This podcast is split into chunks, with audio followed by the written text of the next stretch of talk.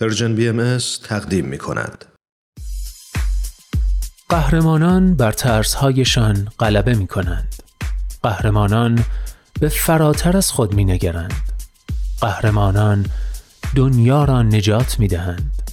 گاه با قدرتهای جادویی و گاه بدون جادو بدون شنل بدون نقاب قهرمانان بینقاب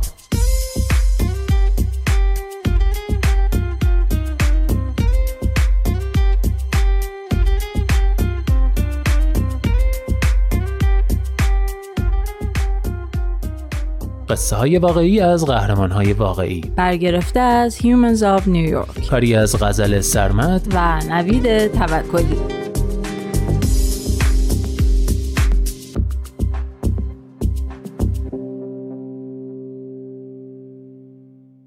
قهرمان پنجا و پنجم.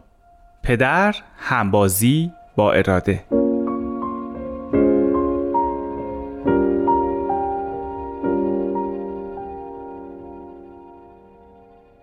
وقتی بچه دار شدیم احساس کردم فرصت جوونی کردن رو از دست دادم.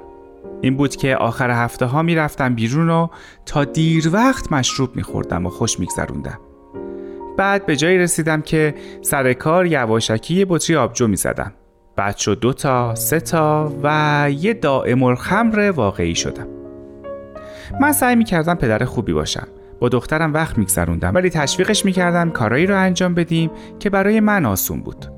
مثلا به جای اینکه بازیای مورد علاقه رو انجام بدیم پیشنهاد می‌دادم تلویزیون تماشا کنیم و موقع کارتون دیدن خوابم می برد صبحها دهنم بوی گند الکل می‌داد ولی دخترم میپرید تو بغلم و می‌گفت صبح بخیر بابا دوستت دارم.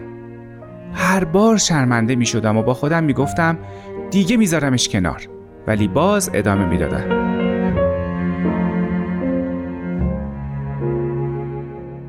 یه روز که حالم خیلی بد بود اتفاقی با یه برنامه ترک الکل آشنا شدم و ثبت نام کردم. و بعد از تموم شدن دوره حالم خیلی بهتر شد. حالا وقتی دخترم عروسک بازی می‌کنه میشینم رو زمین و قاطی بازیش میشم و ساعتها براش کتاب می‌خونم. حالا که دیگه مست نیستم می‌تونم رانندگی کنم و ببرمش لب دریا یا بریم پیاده روی.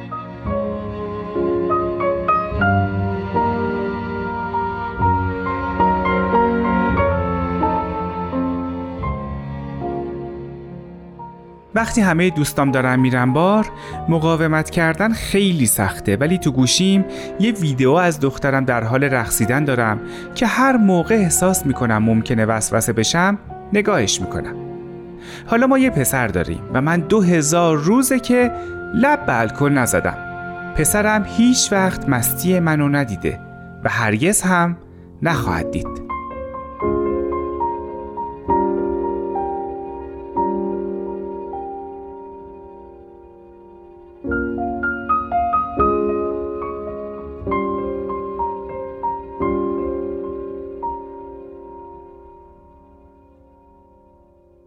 قهرمان پنجاه و ششم پدر، پزشک، طرفدار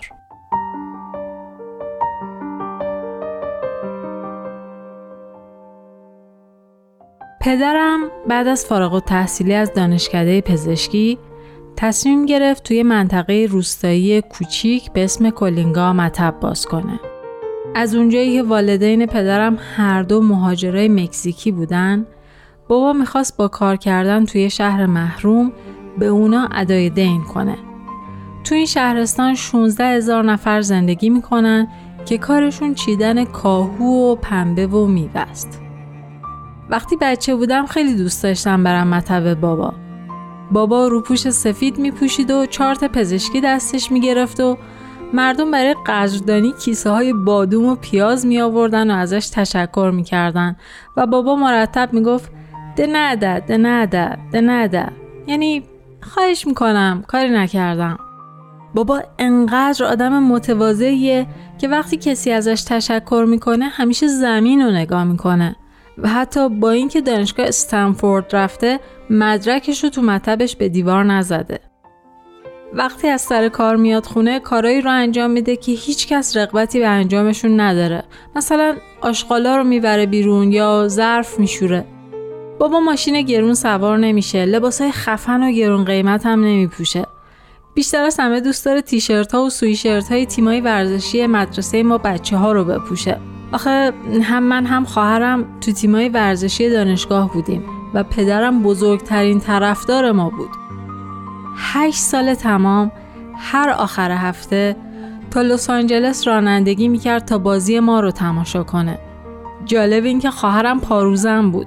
و معنیش اینه که مسابقه هاش فقط هشت دقیقه طول میکشیدن. فکرشو بکنید. بابا ساعت سه صبح بیدار می‌شد. حدود پنج ساعت رانندگی می‌کرد.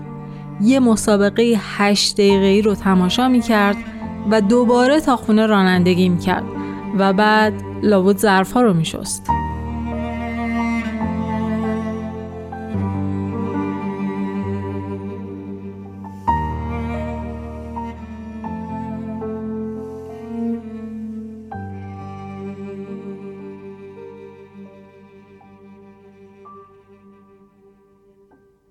قهرمان پنجاه و هفتم.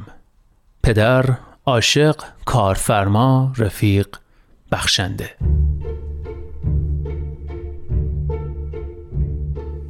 تا حالا ندیدم این مرد کتاب بخونه. یه بار کارنامه دبیرستانش رو دیدم و تنها درسی که توش نمره خوب گرفته بود ورزش بود. پدر و مادرش خیلی فقیر بودن. به همین خاطر به محض اینکه مدرسه رو تموم کرده یه کار تو فروشگاه پیدا کرده که باید مواد غذایی رو تو قفسه ها میچیده. ولی رئیسش متوجه میشه که اون تو سر و کله زدن با اعداد و ارقام استعداد داره و تو سن 20 سالگی بهش سمت مدیر میده. با مامان تو همون فروشگاه آشنا میشن ازدواج می‌کنن و یک هم بعد من به دنیا میام. بابا بالاخره تونست با پسندازش فروشگاه رو بخره. از زمانی که یادم میاد فروشگاه قسمت مهمی از زندگیش بود. ولی هیچ وقت دغدغه‌ای نبود که تمام فکر و ذکرش رو به خودش مشغول کنه. هر موقع خونه بود هوش حواسش پیش ما بود. خانواده محل آرامشش بود. هیچ وقت لازم نمی‌دونست با رفیقاش وقت بگذرونه چون اون دیوانوار عاشق مادرم بود و معنی خوشگذروندن به نظرش وقت صرف کردن با بچه هاش بود. من فکر می‌کردم بابا فقط یه مرد خانواده دوسته ولی بزرگتر که شدم متوجه شدم که خانواده شامل کارمنداش هم میشه. هیچ وقت نشده کسی تو فروشگاه ما استعفا بده. ما 15 تا مدیر داریم و جدیدترینشون ده سال پیش کارش رو شروع کرد. کارمندای ما کارشون رو ول نمی‌کنن چون بابا همیشه و در هر حال ازشون مراقبت می‌کنه و موقع طلاق مسائل مربوط به بچه هاشون یا مشکلات سلامتی هواشون رو داره. بابا خیلی سخاوتمنده. حتی بابت غذاهایی که برای کمک به نیازمندا بخشیده یه دستنویس از مادر ترزا داره. البته گاهی اوقات در جواب محبتش لطمه می‌بینه ولی انگار اهمیت نمیده و بازم برای دیگران از همه چیزش مایه می‌ذاره. با همه اینا هنوزم اگه بیاین فروشگاه ما می‌بینید که داره مواد غذایی رو تو قفسه ها میچینه. درست مثل 18 سالگیش. بابا دوست داره به مردم بگه که کارمند بچه هاشه و بچه هاش هر موقع بخوان می‌تونن اخراجش کنن. همه فکر می‌کنن داره شوخی می‌کنه ولی در واقع اینطور نیست. همون روزی که فروشگاه ها خرید یه سند امضا کرد و همه فروشگاه رو به چهار تا بچه هاش بخشید. من اونجا بودم و یادمه که وکیل و حسابدارش سعی کردن منصرفش کنن. بهش گفتن تو داری همه چیزتو میبخشی. اینجوری باید تا آخر عمرت کار کنی. و بابا جواب داد وقتی این کار رو شروع کردم فقیر بودم و می‌خوام همینطوری فقیر تمومش کنم.